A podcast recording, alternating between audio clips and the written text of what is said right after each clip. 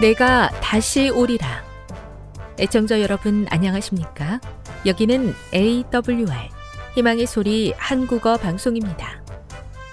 본 방송은 천국 복음을 온 세상에 전파하기 위해 제7일 안식일 예수 재림교회가 설립한 세계 방송망입니다.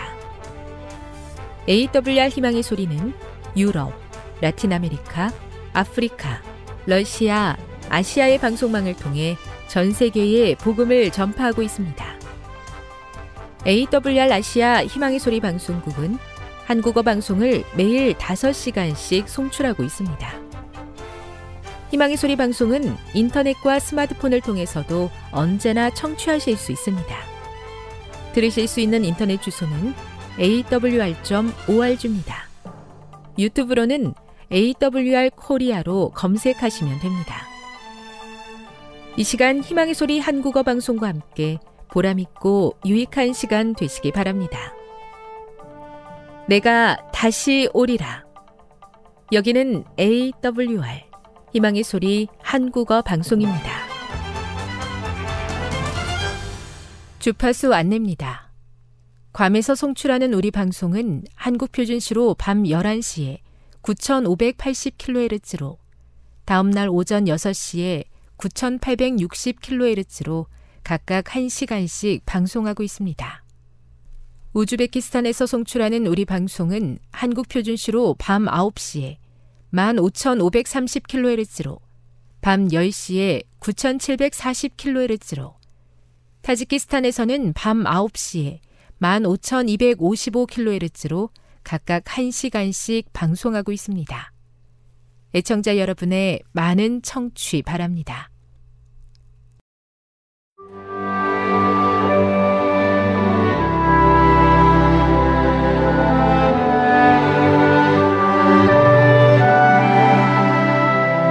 읽어주는 교과 첫째 날 1월 29일 일요일 빛 신명기 28장 1절, 2절, 12절을 읽어보라. 빛과 관련하여 하나님께서 당신의 자녀들에게 갖고 계신 이상은 무엇인가? 어떻게 하면 이와 같은 이상을 실현할 수 있겠는가? 비록 이 구절의 배경이 우리가 처한 상황과 다를지라도 어떤 원칙을 우리 삶에 적용할 수 있겠는가? 연구에 의하면 사람들이 재정적 어려움을 겪게 되는 세 가지 주요 원인이 있다. 순서대로 소개하면 다음과 같다. 첫째는 무지이다.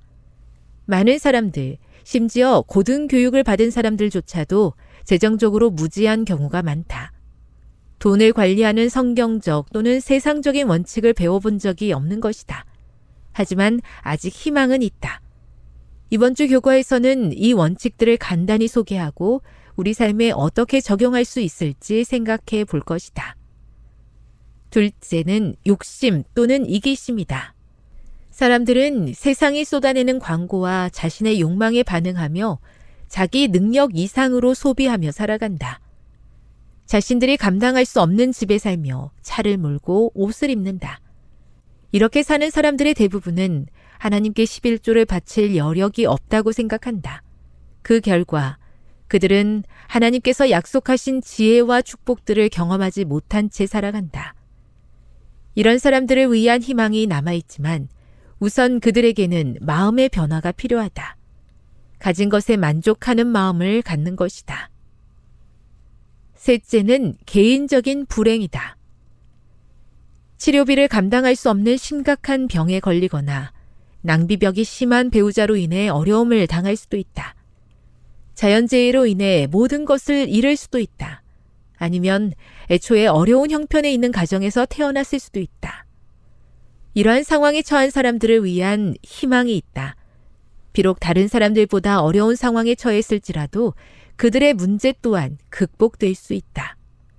신앙 안에 있는 친구들의 도움을 받을 수도 있고 하나님을 경외하는 상담자의 조언이나 도움을 받을 수도 있으며 적절한 교육이 동반된 최선의 노력 그리고 하나님의 섭리와 축복을 통해 상황의 변화를 경험할 수 있다. 이유가 무엇이건 간에 심지어 그것이 자신의 잘못으로 인한 것이라 할지라도 빚으로 인한 문제를 완화할 수 있다. 하지만 빚을 가진 자들은 그들의 삶의 방식과 소비 습관, 그리고 재정적 우선순위에 변화를 주어야 한다. 교훈입니다. 우리는 다양한 이유로 빚을 질 수 있다. 하지만 그 문제를 해결하기 원한다면 삶의 방식과 소비 습관, 그리고 재정적 우선순위에 변화를 주어야 한다. 묵상. 그대의 재정적 상황은 다를 수 있지만 하나님께서는 그대를 위한 방법을 가지고 계심을 믿고 묵상해 보십시오. 적용. 디모데전서 6장 6에서 9절을 읽어 보십시오. 이 말씀이 그대에게 어떤 의미로 다가옵니까? 어떻게 하면 이 말씀이 가르치는 바를 더 잘 실천할 수 있을까요? 영감의 교훈입니다. 부채를 갚지 않느니 차라리 궁핍을 견디라. 어떤 긴박한 필요를 해결하기 위하여 돈을 빌린 다음 그 부채를 갚기 위해서는 아무런 계산도 하지 않는 습관은 그것이 아무리 보편적인 것이라 해도 태폐적인 것이다. 주께서는 진리를 믿는 모든 사람이 자기를 기만하는 이러한 습관에서부터 돌아서기를 원하신다. 그들은 부정직한 행동을 하기보다는 차라리 궁핍을 견디는 편을 선택해야 한다. 청지기에게 보내는 기별 255 세상의 가치관과 삶의 방식을 따라 살아가며 제가 가진 능력 이상의 것을 얻고자 하는 욕심을 버리지 못해 빚의 노예가 되었습니다. 성경이 가르치는 원칙에 다시 한번 주의를 집중하여 보다 더 신실한 청지기의 삶을 살도록 도와 주시옵소서.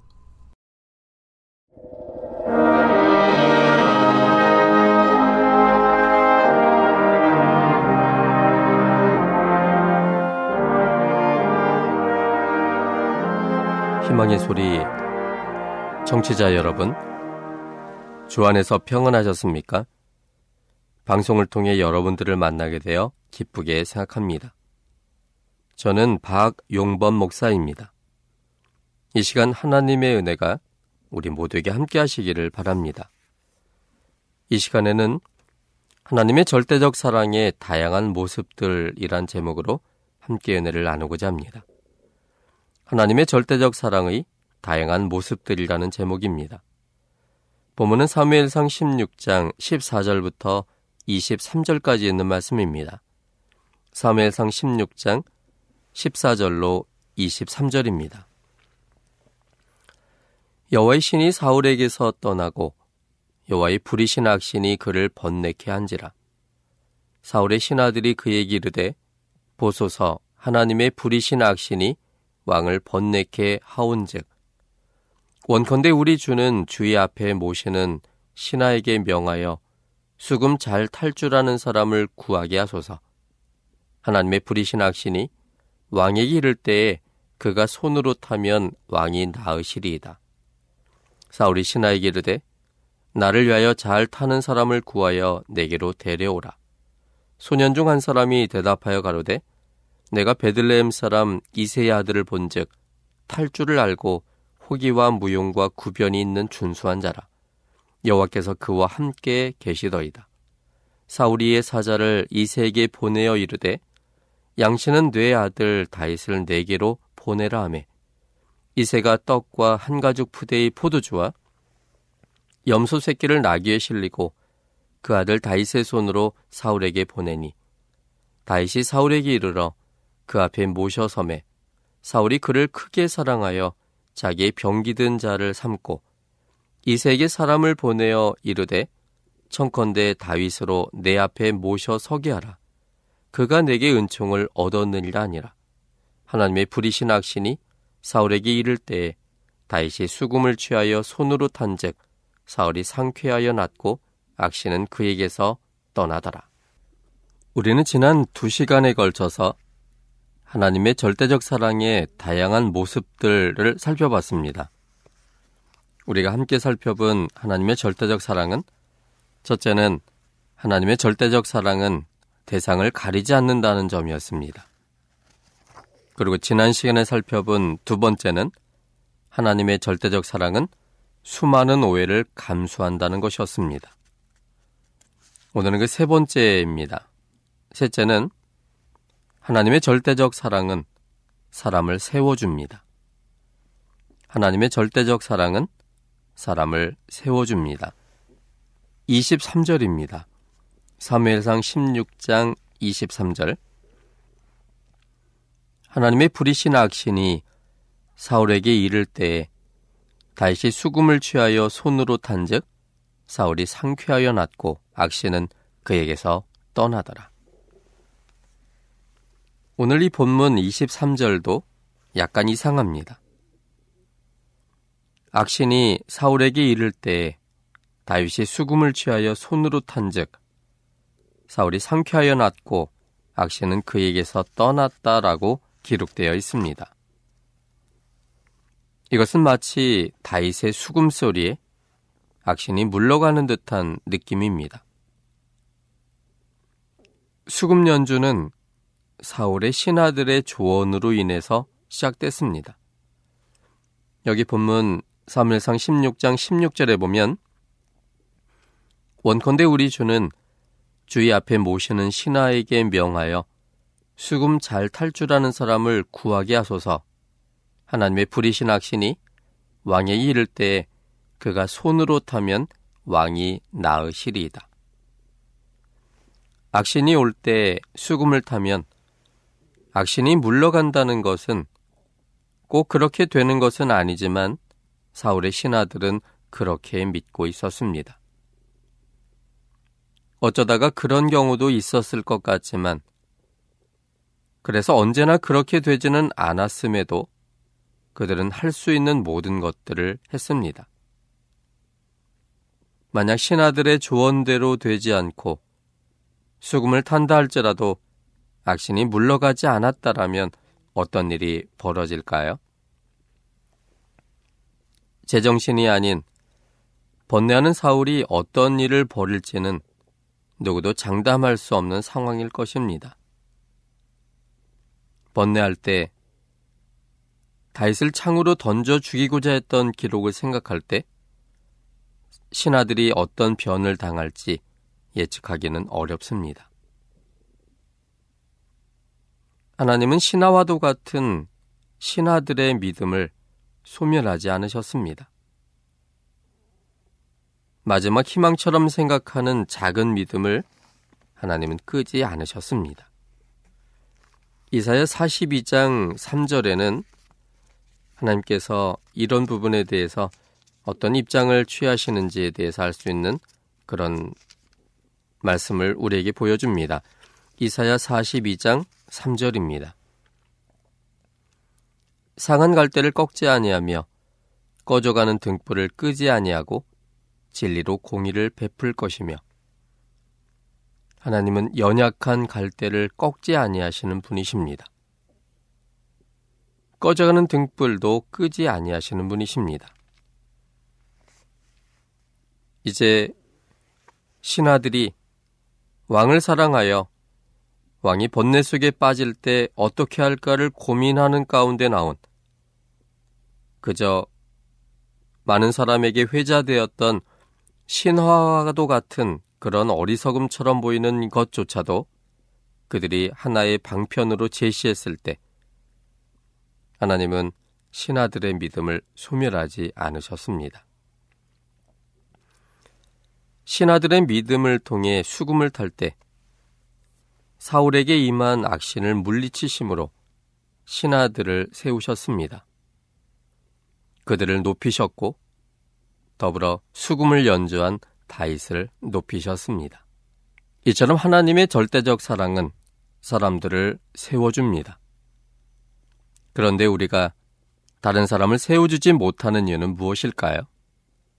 우리가 다른 사람을 세워주지 못하는 이유는 우리의 사랑은 절대적 사랑이 아니기 때문입니다. 다른 사람이 세워지면 내 자신이 낮아진다고 생각하는 상대적 사랑을 하고 있기 때문입니다.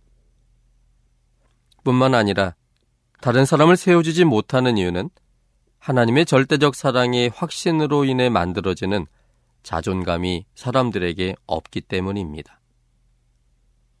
우리의 절대적 사랑이 아닌 상대적 개념의 사랑 속에서는 하나님이 가지신 절대적 사랑을 도저히 이해하기가 어렵습니다.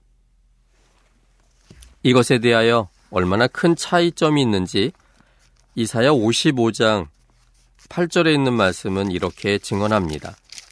이사야 55장 8절입니다. 여호의 말씀에 내 생각은 너희 생각과 다르며 내 길은 너희 길과 달라서 구절도 보겠습니다. 하늘이 땅보다 높음 같이 내 길은 너희 길보다 높으며 내 생각은 너희 생각보다 높으니라. 하나님의 생각과 우리의 생각은 완전히 다릅니다. 생각이 다른 이유는 그 생각을 하게 하는 품성이 다르기 때문입니다. 하나님의 절대적 사랑은 사람이 갖고 있는 상대적 개념의 사랑으로 이해할 수 없는 모순된 사랑입니다. 그래서 우리가 가진 상대적 개념의 사랑으로 하나님의 절대적 사랑을 이해하기가 쉽지가 않습니다. 나의 상태와 상관없이 언제나 똑같은 사랑으로 큰 사랑을 흔들리지 않는 사랑을 베푼다는 하나님의 절대적 사랑에 대한 확신이 우리에게는 갖기가 좀 쉽지는 않습니다. 그래서 나의 상태에 반응하는 하나님을 생각하기 때문에 우리는 자존감이 회복되지 않고 오히려 열등의식 또 남과 비교하는 비교의식 이런 걸로 인하여 우리의 마음속에는 상당히 많은 좌절과 또 아픔을 경험하게 됩니다.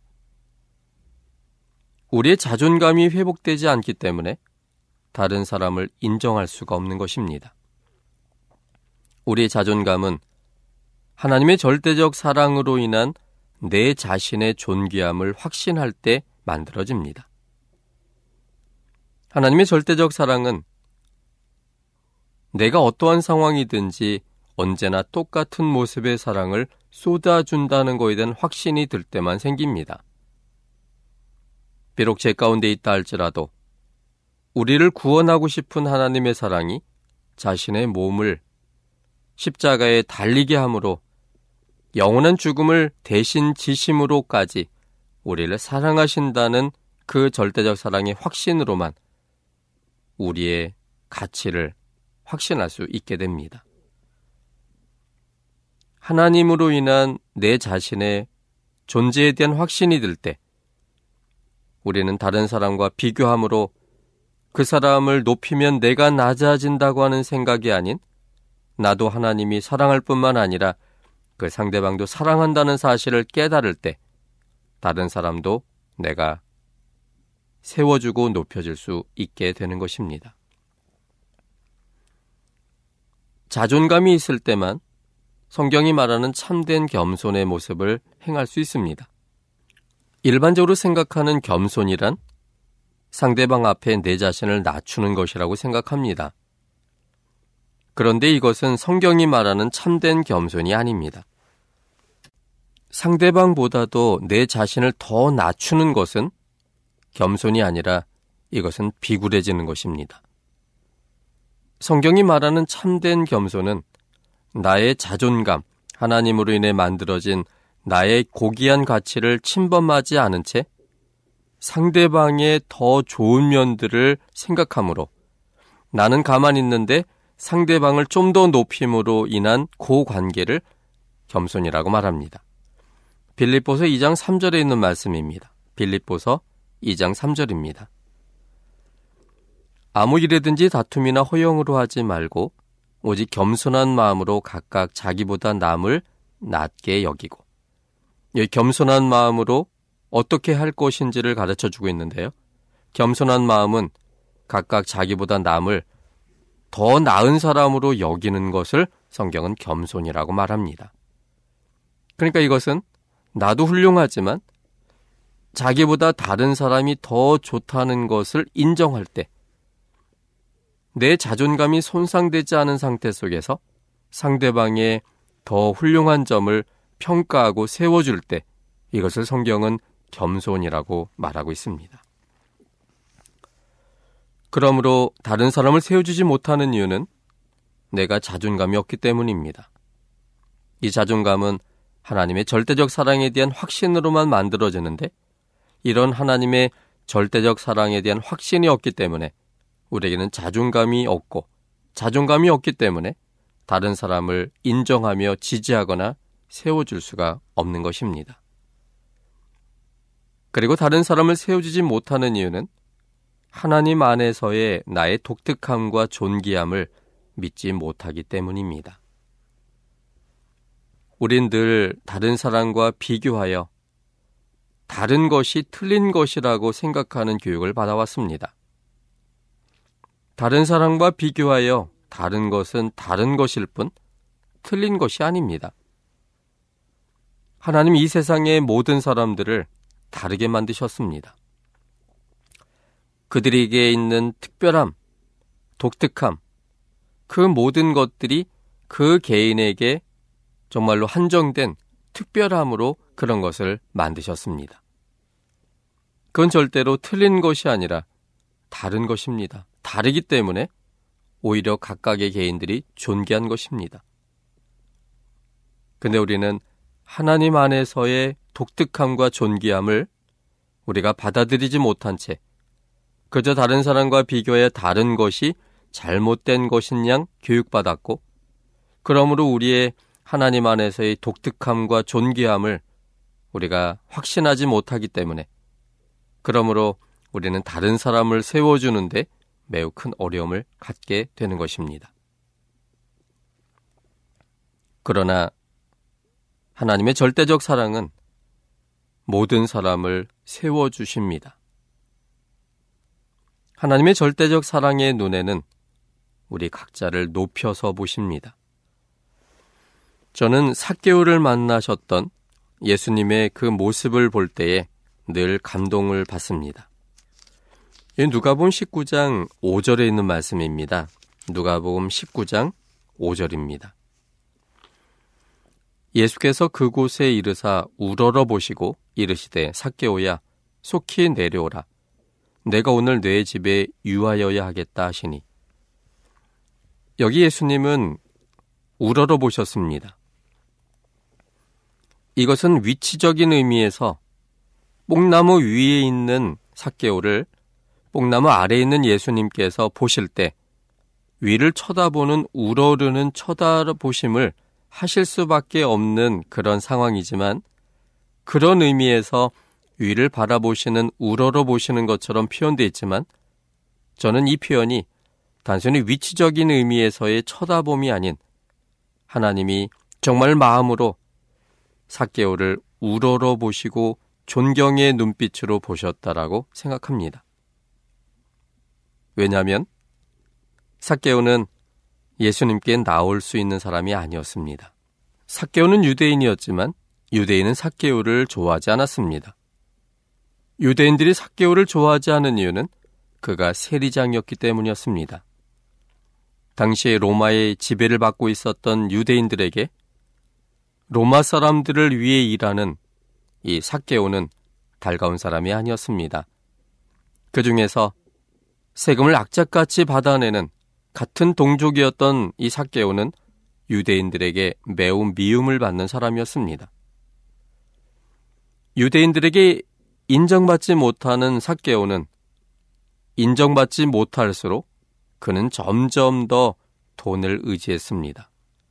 너희들이 나를 로마를 위해 일하는 매국노와 같은 사람이라 여겨서 깔보고 무시한다 할지라도 나는 돈을 가지고 있다. 이 돈이 너희들 앞에 당당할 것이고 그래서 너희들은 나를 함부로 하지 못할 거라는 그러한 생각이 점점 더 돈에 집착하게 만들었습니다. 그런데 그는 언제나 대놓고는 그에게 뭘 하지 않지만 유대인들끼리 서로 수군거리는 그 느낌은 알고 있었습니다. 언제나 좋지 않은 평가와 수군거리는 그들의 모습이 사케오는 매우 부정적으로 생각했고 그리고 그래서 적대적인 관계는 점점 더 심해졌습니다. 그래서 사케오는 웬만하면 유대인들과 마주치려고 하지 않았습니다. 그런데 어느 날 예수라는 분에 대한 소문을 듣게 됩니다. 그가 생각할 때 만약에 소문에 들린 그 예수님이라면 자신의 마음을 이해할 것이라고 확신합니다. 그래서 예수님이 어떤 사람인가를 알고자 하여 그를 만나고자 합니다. 그런데 예수님을 둘러싼 사람들이 너무나 많아서 키가 작은 이 사개오는 예수님께 접근할 수가 없었습니다. 그래서 그는 하나의 용기를 냈는데 그건 바로 뽕나무 위에 올라가서 예수님을 보는 것이었습니다. 그의 갈급한 심령, 그의 중심 속에 사람들은 이해하지 못하지만 만약에 예수님이 메시아라면 자신을 이해하고 받아들일 거라는 확신이 그로 하여금 사람들의 눈초리나 수군거림을 아랑곳하지 않고 뽕나무 위에 기어오르게 되는 이유가 되었습니다. 그리고 마침내 지나가는 예수님을 보게 됩니다. 그리고 뽕나무 밑을 지나가시던 예수님과 눈이 마주치게 되었습니다. 예수님은 사람들의 눈에 귀하게 보이지 않았던 이 사개오의 마음속에 있는 깊은 갈망을 보게 되었습니다. 생명과 영원한 구원에 대한 갈망이 그에게 있음을 알게 되었습니다. 그 영원한 갈증을 위해서, 그 갈증을 해소하기 위해서 그가 그토록 보기 원했던 유대인들 틈에서 그들이 보는 앞에서 뽕나무 위에 기어 올라가면서까지라도 그의 갈망 속에 있는 예수님을 보고자 했던 그의 마음이 얼마나 귀한 것인지를 예수님은 알게 되었습니다. 사개오 속에 있는 그 마음, 모든 것을 뿌리치고 주님께로 나아가고자 했던 그 마음에 대하여 우리 주님은 우러러 보셨습니다. 존경의 눈빛을 보내신 것입니다. 이처럼 하나님의 절대적 사랑의 눈에는 사개오를 높여서 보시는 것처럼 우리 모든 개인을 높여서 보십니다. 뿐만 아니라 하나님의 절대적 사랑은 우리들을 높이십니다. 누가본 12장 37절에 있는 말씀입니다. 누가본 12장 37절입니다. 주인이 와서 깨어 있는 것을 보면 그 종들은 복이 있으리로다. 내가 진실로 너에게 이르노니 주인이 띠를 띠고 그 종들을 자리에 앉히고 나와 수종하리라. 여기 보면 우리 상대적 개념의 생각 속에서는 이해할 수 없는 모습이 여기에 기록되어 있습니다. 우리 상대적 개념의 사랑 속에서는 종이 주인을 섬겨야 합니다. 그런데 본문은 주인이 종을 섬기고 있습니다. 주인이 띠를 띠고 그 종들을 자리에 앉히고 나와서 수종드는 장면으로 기록되어 있습니다. 우리의 상대적 개념으로는 이해할 수 없는 모순이지만 하나님의 절대적 사랑에서는 이것이 하나님의 모습인 것입니다. 그래서 하나님의 절대적 사랑은 우리들을 높이십니다. 그리고 하나님의 절대적 사랑은 하나님 자신보다도 우리를 더 위에 놓으십니다. 누가복음 15장입니다. 누가복음 15장 5절 또 찾은즉 즐거워 어깨에 메고 이건 잃어버린 한 마리 양을 찾은 이후에 그 목자가 양을 자신의 어깨에 메고 오는 장면입니다. 잃어버린 양을 찾은 후에 어깨에 메면 누가 더 높아지지요? 목자일까요? 양일까요? 양이 그 높이가 더 높습니다. 이처럼 하나님의 절대적 사랑은 하나님 자신보다도 우리를 더 위에 놓으시는 사랑입니다. 그러므로 자신의 생명보다도 우리를 더 사랑하기 때문에 우리의 구원을 위해서 하나님 자신의 생명을 바치실 수 있었던 것입니다. 절대적 사랑이신 하나님이 우리를 세우시고 높이시는 분이심을 깨달을 때 사도 바울처럼 즐겨 하나님의 종이 되기를 원하게 됩니다. 사도 바울은 그의 편지서에서 자주자주 그리스의 종된 나 바울이란 표현을 사용했습니다. 이것은 그가 알아서 하나님의 종이 되어야만 하나님이 더 좋은 것을 주겠다는 상대적 개념의 표현을 하는 것이 아니라 하나님의 절대적 사랑으로 자신을 섬기시는 종처럼 섬기시는 하나님에 대한 확신이 하나님의 사랑에 감동케 되었고 그 하나님의 사랑에 감동이 되자 하나님의 자신을 종처럼 섬기시는 것처럼 자신도 하나님의 종이 되기를 자원하는 사도 바울의 모습인 것입니다. 하나님의 절대적 사랑은 우리를 섬기고 싶어 하십니다. 그 섬김을 우리가 믿음으로 받아들여야 합니다. 그것은 그분을 나의 창조주로 인정하는 것이 되기 때문입니다. 그리고 그분의 섬기시는 창조주의 사랑으로서 그 섬김을 내가 받아들일 수 있는 믿음이 될 때 그 사랑에 감동하며 그래서 하나님이 우리에게 주신 의지의 자유로 주님을 나의 창조주와 구원자로 선택하게 되고 그것이 결국 생명 속에 이어지며 생명의 관계 속에 들어감으로 인하여 그렇게 모든 생명으로 인도하신 하나님에 대한 감사함으로 이제는 나도 즐겨 하나님을 섬기며 높이고 싶은 마음이 들게 되는 것입니다. 우리는 우리 자신의 사랑으로는 다른 사람을 세워줄 수 없습니다. 하나님의 절대적 사랑을 확신하며 하나님의 절대적 사랑으로 섬김을 받을 때, 그리고 그 섬김에 대하여 내가 감사함으로 그것을 받아들일 수 있을 때, 우리는 주님이 절대적 사랑으로 섬겼던 그 사랑을 우리도 다른 사람을 세워주고 섬기는데 사용할 수 있게 됩니다. 이 부분에 있어서도 우리 품성은 상대적 개념의 사랑이 분명합니다. 하나님은 섬김을 받아야만 섬기시는 사랑을 하지 않으시는 반면에 우리는 섬김을 받아야만 그것을 배워서 다른 사람을 세워주고 섬길 수 있습니다. 그러므로 우리는 섬기시는 하나님의 절대적 사랑을 우리가 믿고 확신해야 됩니다. 그래야만 그 사랑 안에서 다른 사람을 세워주는 사람이 될 수가 있습니다. 우리는 지난 두 시간과 오늘에 걸쳐서 하나님의 절대적 사랑의 일면들을 살폈습니다. 하나님의 절대적 사랑은 우리가 다 할 수 없습니다. 고정돼 있지도 않고요. 이 하나님의 절대적 사랑은 우리가 시간이 지날수록 우리가 경험이 많아질수록 주님에 대해서 점점 더 많이 알수록 그 사랑의 모습들은 점점 더 많게 또 다르게 우리에게 다가오게 될 겁니다. 그러나 우리가 이 본문을 통해서 살펴본 하나님의 절대적 사랑의 일면은 이런 것이었습니다. 첫째는 하나님의 절대적 사랑은 대상을 가리지 않는다는 것이었습니다. 두 번째는 하나님의 절대적 사랑은 수많은 오해를 감수하는 사랑이었습니다. 세 번째 하나님의 절대적 사랑은 사람을 세워주는 사랑이었습니다.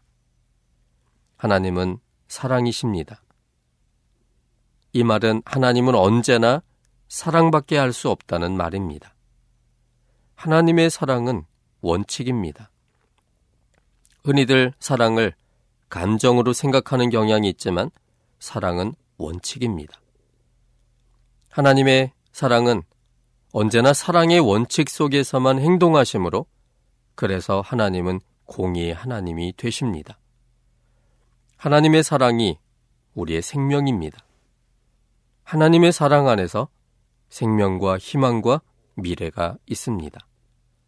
하나님의 사랑을 더욱 잘 알게 되므로 그분에 대한 확신으로 인한 믿음이 만들어지고 그러므로 우리는 용기를 갖게 되고 그러므로 우리에게 주신 비전을 따라 우리는 살아갈 수 있는 힘을 갖게 됩니다. 하나님의 절대적 사랑을 아는 것이 우리의 희망입니다. 그분을 알면 알수록 그 아는 믿음의 크기만큼 우리는 더 많이 우리의 희망이 생기고 거기에 우리의 미래가 달려 있습니다. 그러므로 하나님의 절대적 사랑을 점점 더 알아가는 우리가 되기를 바랍니다. 이 일은 성령의 인도하심을 통해 이루어집니다. 그러므로 성령의 임재하심을 간구하며 말씀 속에 계신 그 하나님의 아름다움을 우리가 볼 수 있게 되고 그 하나님에 대한 확신이 우리가 믿음 속에 또 희망 속에 미래 속에 있게 합니다. 하나님의 절대적 사랑을 하나님 안에서 알아가는 우리 모두가 되시기를 바랍니다. 지금 여러분께서는 AWR 희망의 소리 한국어 방송을 듣고 계십니다.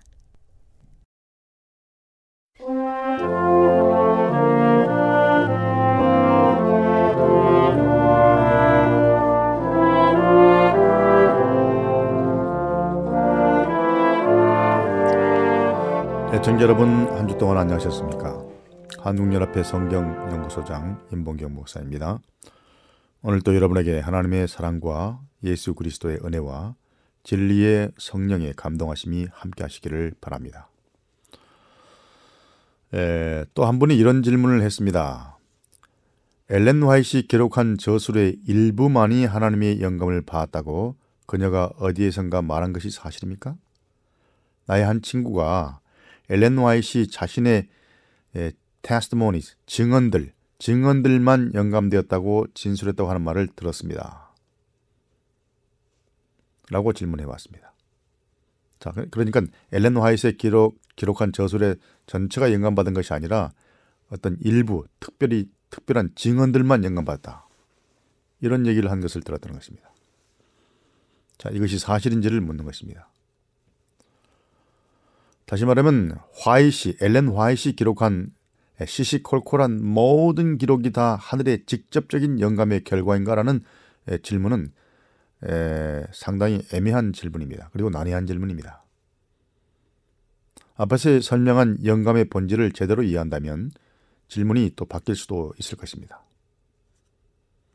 엘렌 화이트 당시에 어떤 이들은 엘렌 화이트 이상, 비전, 비전을 보고 기록한 것만 또 영감되었고 또 증언들은 또 영감되지 않았다고 주장하는 지도자들도 있었습니다.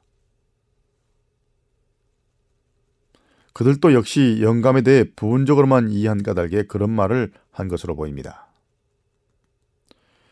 예컨대 성경 전체가 영감을 받았지만 거기에는 사탄의 말도 적혀 있고 그냥 인간적인 견해라고 하는 말도 적혀 있습니다. 그러나 전체적인 논리를 말하기 위해 자신의 사적인 경험이나 생각을 끌어들인 경우에 속합니다. 사탄의 말도 전체적인 기별을 말하기 위해서 사탄의 말이 기록된 것입니다. 예를 들어서 욥기를 보면 욥의 친구들이 한 말이 다 하나님 마음에 전적으로 일치한 것은 아니었지만 그 욥기의 전체에 영감된 메시지를 위해서 거기에 다 기록되어 있습니다. 또 어떤 말은 좋은 말도 있어 사람들이 또 그들의 말을 인용하기도 합니다. 전적으로 하나님께 일치하는 말이 아니지만 또 좋은 말이 있습니다. 그러나 욥기 전체는 모두 영감된 책입니다. 엘렌 화이트의 글들은 정경 66권 같은 권위를 가진 것이 아니기에 좀 더 애매한 부분이 있기는 합니다. 그러나 그녀의 진술을 보면 전반적으로 이 문제를 이해할 수 있습니다. 에, 엘렌 화이 자신의 진술을 에, 들어보시고 스스로 여러분 스스로 판단해 보시기 바랍니다. 다음 진술을 보십시오. 내 경험상 여러 경우에 증언들이 하나님께로부터 나왔음을 인정하나 이런저런 문제는 엘렌 화이트 짬의 개인의 의견이며, 의견이며 개인의 판단이라는 입장을 취하는 어떤 부류의 사람들의 태도에 대처라는 요청을 나는 받아왔다.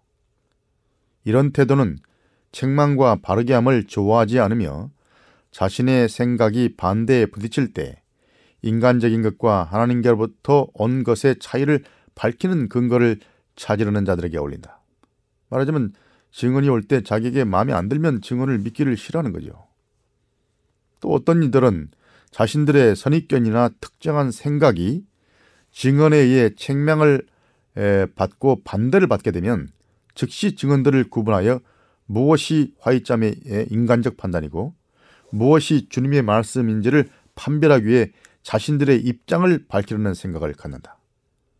다 자기의 생각에 생각을 지지하지 않는 증언들은 싫어한다는 말입니다. 그래서 인간적인 말과 하나님께서 온 말을 스스로 구분하려고 노력한다는 거죠. 이건 화이 부인 자신의 생각이고 하나님의 생각은 아니다 이런 얘기죠. 자신들이 이미 품고 있는 생각을 지지하는 것은 무엇이든지 하나님께로부터 온 것이고 자신들의 잘못을 바로잡는 증언들은 인간적인 것, 다시 말해서 엘렌 와이스 자매의 개인적인 의견이라고 그들은 생각한다고 말했습니다. 그들은 자신들의 전통이나 유전으로 하나님의 권면을 효력이 없게 하고 있다고 엘렌 부인은 증언했습니다. 이 말은 무슨 말일까요? 사람들이 인간적인 말과 하나님께로부터 영감mad을 받은 말을 구분하려고 노력한 것은 어떤 말이, 어떤 증언이, 어떤 기별이 자신들에게 맞지 않고 기분이 좋지 않기 때문에 그것들을 구분해 내려고 노력한다는 것입니다.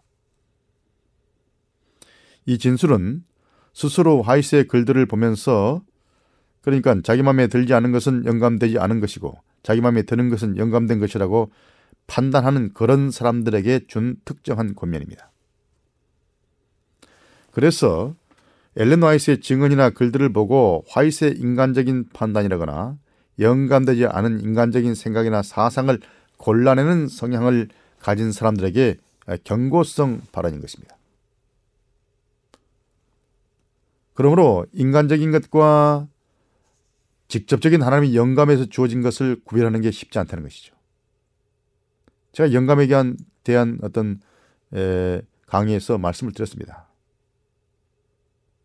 하나님께서 영감을 주실 때하고 그것을 기록할 때 이걸 구별하기 쉽지 않다는 것입니다. 또 다음의 진술을 들어보시기 바랍니다. 화이자매, 화이자매가 그녀가 기록한 이 책들의 원저자가 아니다. 그 책들은 하나님께서 그녀에게 평생에 걸쳐 주신 교훈들을 담고 있다. 그것들은 또한 하나님께서 은혜로서 그녀에게 주어 세상에 전달하도록 하신 귀중한 위로의 빛을 담고 있다. 이렇게 말했습니다. 이 준술은 분명하게 그녀가 쓴 책들의 원 저자가 하나님이라고까지 밝히고 있습니다. 하나님께 영감을 받아 쓴 기록이라는 것이죠. 기록하라고 하나님이 분부하신 글들에게 나타난 교훈들은 하나님이 주신 것이라고 말하고 있습니다. 전반적으로 화입 자매에게 기록하라고 주신 기록들이 전반적으로 하나님께로부터 온 기비라는 것을 강조하는 진술입니다. 예, 또 다음 진술을 보십시오. 나는 단순히 내 자신의 사적인 생각들을 표현하는 기사는 하나도 쓰지 않는다. 그것은 하나님께서 이상 중에 내 앞에 펼쳐 보이신 것들, 곧 보좌에서 흘러나온 귀중한 빛들이다. 라고 교회정은 5권 67쪽에 말했습니다. 사적인 생각이라는 말은 어떤 개인적인 이기적 욕망이나 자기 명예를 위한 것이나 뭐 아주 개인적인 아주 편협한 생각이나 편견을 가지고 쓴 것이 아니라는 거죠. 인간적인 내용이 없다는 것이 아니라 이준술 역시 그녀가 쓴 기사의 주요 내용이 어떤 그런 생각이 아니었다는 것을 분명히 밝히고 있습니다. 어, 다음 진술을 한번 또 눈여겨보십시오. 과거의 성령께서 나를 통하여 이러한 사실들을 보여주신 것처럼 그분께서는 주님의 사업과 관련된 기관들에 대하여 혹은 인간의 심령과 정신에 작용하는 하나님의 역사에 관하여 어떤 사실들을 나타내 보이실 때 주어진 그 기별은 그것을 필요로 하는 자들에게 하나님께서 주신 빛으로 간주되어야. 그러나 우리가 신령한 것과 일반적인 것을 혼합한다면 그것은 큰 실주이다. 일반적인 일에 대해 진술해야 할 때가 있고 또 일반적인 생각들이 마음을 차지하거나 일반적인 편지를 써야 할 때도 있으며 교역자들 사이에서 전해지고 있는 정보들이 전달될 때도 있다. 그러한 말들과 정보들 각각이 하나님의 영의 특별한 영감에 의해 주어진 것은 아니라고 또 말했습니다. 이게 무슨 말일까요? 어떤 어떤 사사로운 어떤 정보 같은 거, 또 사람들이 여기저기서 말하는 그런 정보들, 또 일반적인 사람들의 생각 이런 말도 표현을 하지만은 그 하나하나가 다 특별한 영감에서 주어진 것은 아니다. 이렇게 또 말하고 있습니다. 그러나 전반적인 내용은 전반적인 어떤 기별의 포인트는 영감적인 것이죠. 이 전수는 어떤 기사는 영감되고 어떤 편지는 영감되지 않았다는 그런 말은 아닙니다. 자, 이, 이 진술을 한 배경은 이렇습니다. 이 진술의 앞부분을 보면 다음과 같은 얘기가 나옵니다. 나는 남캘리포니아에서 다년간 교역자였던 A 형제로 말미암아 고민하고 있다. 그런 이상한 말들을 하였으며 나의 증언 가운데 일치하지 않는 모순이 있다고 하여 증언 전체를 부인하는 것을 보고 가슴 아파하지 않을 수 없다. 어떤 증언 한 진술을 가지고 꼬투로 잡아서 전체 진술을 부인하려고 하는 한 형제의 얘기입니다. 그가 지적하는 모순이라는 것은 내가 한 말 가운데 파라다이스 밸리 위생병원의 병실 숫자가 틀렸다는 것입니다. A 형제가 남 캘리포니아에 있는 어떤 형제에게 보낸 편지 가운데 병원에는 병실이 38개밖에 없는데 엘렌 화잇이 40병실이 있다고 말했다는 것입니다. A 형제는 이 점을 들추면서 증언들에 대한 자신의 신뢰심을 전적으로 상실했다고 그 이유를 나에게 말해주었습니다. 파라다이스 밸리 위생병원의 병실수에 관하여 소식을 전한 것은 주님께로부터 받은 계시로서가 아니라 단순히 인간적인 의견으로서 말한 것 뿐이었다. 과거에 우리 위생병원들의 병실의 정확한 숫자를 계시로서 보여주신 적이 결코 없었으며 그런 일들에 대하여 내가 지식을 얻게 된 것은 그것들을 알만한 사람들에게 물어보아서 알 수 있었던 것이다. 이러한 일반적인 문제에 관하여 말할 때 내가 한 말 가운데 그러한 지식을 주님께서 주신 계시로서 알게 되었다든가 계시로 받은 것이라고 믿을 만한 아무것도 없는 것이다. 이렇게 솔직하게 말했습니다. 한 형제 말하자면 한 형제가 화잇이 한 증언에서 파라다이스 병원의 병실 수를 40병실이 있다고 말했는데 사실은 38병실밖에 없다. 그러니 화이 증언 전체는 영감받지 않았다라고 주장한 것입니다. 이건 좀 너무 과장된 것이 아닙니까? 40병실인데 38병실로 말했다고 해서 이 하나의 미스테이크 가지고 전 증언이 영감되지 않았다. 이렇게 주장한 것입니다. 그래서 엘렌 화이시 그에게 그에 대한 답변으로 위에 진술을 한 것입니다. 병실 숫자 같은 그런 일반적인 정보를 계시를 통해 받은 것이 아니라는 것입니다. 그건 사람에게 들었던 정보를 그냥 사용한 것입니다. 그렇다고 그런 작은 미스테이크 때문에 증언 전체가 영감받지 않았다는 말은 아니라는 것입니다. 예컨대 시시콜콜한 가정사, 가족의 식사 이야기, 남편과의 부부관계, 자녀들과의 갈등 문제, 사소한 인간적인 정보들 이런 것들이 다 특별한 하나님의 계시로 온 것은 아니라는 말입니다. 그러나 전적인 기별은 영감받은 기별인 것입니다. 그래서 그런 미스테이크나 인간적인 말을 빌미로 영감의 기별 전체를 의심하려는 자들에게 그런 경고를 바란 것입니다. 자, 다음과 같은 경고를 바란 것입니다. 하나님께서 주신 기별이며 이 사업의 기초를 세우는데 도움을 준 기별인 동시에 견책, 경고, 교정, 격려의 말씀으로 현재까지 사업을 지탱해 온 이 기별들에 대한 신뢰심을 흔들어 놓기 위하여 다른 사람들의 정신에 독소작용을 할 의혹의 말을 여기저기 늘어놓는 것은 어느 누구도 해서는 안 된다. 나는 증언의 길을 가로막는 모든 자들에게 하나님께서 당신의 백성들에게 기별을 주셨으며 그대들이 듣든지 안 듣든지 그분의 음성이 울려 퍼질 것이라고 말해주고 싶다. 그대들의 반대는 나에게 손상을 입힌 것이 아니며 다만 그대들은 하나님의 백성을 바른 길로 인도하기 위하여 경고와 교훈의 말씀을 주신 하늘의 하나님께 답변해야 한다. 그대들은 죄인들의 길에 거치는 돌이 된 그대들 자신의 무지몽매함을 하나님께 답변해야 할 것이다. 라고 가렙 뽑은 기별 1권 43쪽에서 말하고 있습니다. 증언을 이렇게 터집을 잡아서 증언 전체를 분야하는 사람들은 하나님을 반대하는 사람이라고 이렇게 말하고 있는 것입니다. 또 이렇게 말했습니다. 먼저 저들 자신의 마음을 살피고 복음의 순결한 원칙에 조화를 이루는 대신에 저들은 하나님께서 당신의 백성들을 여호와의 큰 날에 설 수 있도록 선택하신 바로 그 방법들을 비난하며 그 가운데서 허물을 찾아내려고 한다라고 말하고 있습니다. 대부분 이렇게 하는 사람들은 자신들이 증언과 함께 성경에 조화되는 삶을 살지 못하기 때문에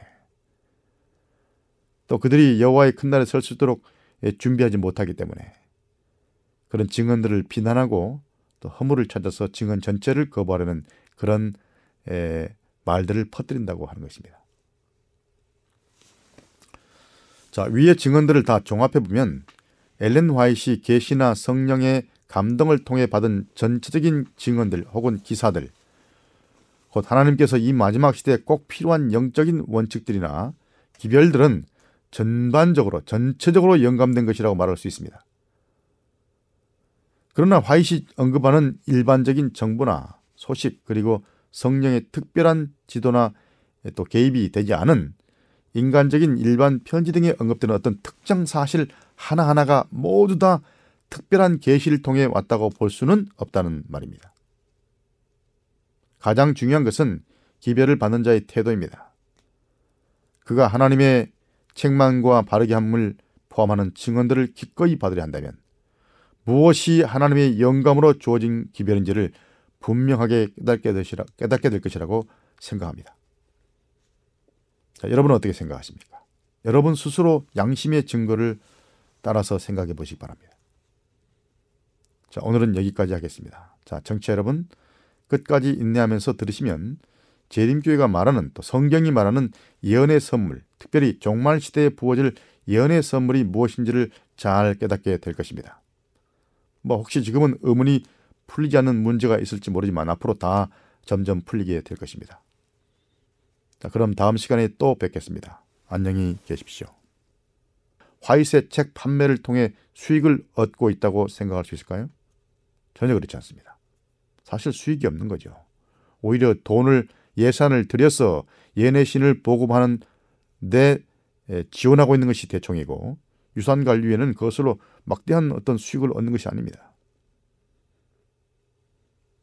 교회 곧 대총에는 엘렌 와이스의 저술들이 계속하여 우리의 길을 비추는 빛의 선물이었다고 믿기 때문에 근녀와 또 유산관리위원회를 지원한 것이라고 생각하고 있습니다. 재림교회는 다시 말하지만 엘렌지 화이트를 또 다른 성경 기자처럼 또 다른 성경을 기록한 기자처럼 여기지는 않습니다. 그녀 자신도 그렇게 하는 것을 원치 않았습니다. 우리에게 잘 알려진 다음의 진술을 예, 들어보시기 바랍니다. 문서 성교봉자 선교봉사 125쪽입니다. 사람들이 성경에 주의를 기르지 않고 있고 따라서 주께서는 저들을 큰 빛인 성경으로 이끌기 위해 작은 빛을 주셨다고 말했습니다. 사람들이 성경을 보지 않고 성경의 진리에 주의를 기르지 않기 때문에 작은 빛을 주어서 큰 빛으로 이끌기 위해서 예언의 선물이 주었다고 말하는 것이죠. 자, 그렇지만 우리는 주께서 성경 기자들을 사용하실 때와 마찬가지 방식으로 그녀에게 빛을 주셨다고 믿고 있습니다. 그리고 우리는 주께서 엘렌 화이트와 교통하실 때 C.S. 루이스나 그 밖에 통찰력 있고 저명한 그리고 훌륭한 그리스도인 작가들보다 훨씬 더 직접적인 방법으로 예, 교통하셨고 또 더 권위 있는 예, 자료라고 믿고 있습니다. 자, 그럼 오늘은 예, 여기까지 하고 마치겠습니다. 다음 시간에 또 뵙겠습니다. 안녕히 계십시오.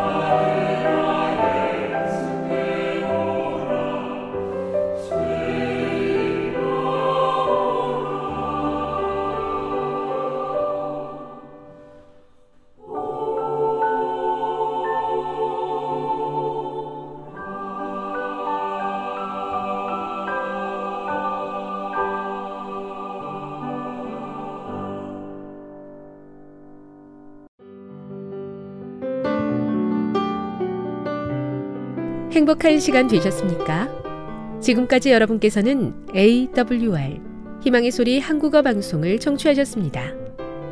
방송을 청취하시고 문의를 원하시는 분은 우편번호 02461 대한민국 서울시 동대문구 이문로 1길 11 희망의 소리 방송부 앞으로 편지나 엽서를 보내주시거나 지역번호 02-3299-5296에서 8번으로 전화 주시기 바랍니다.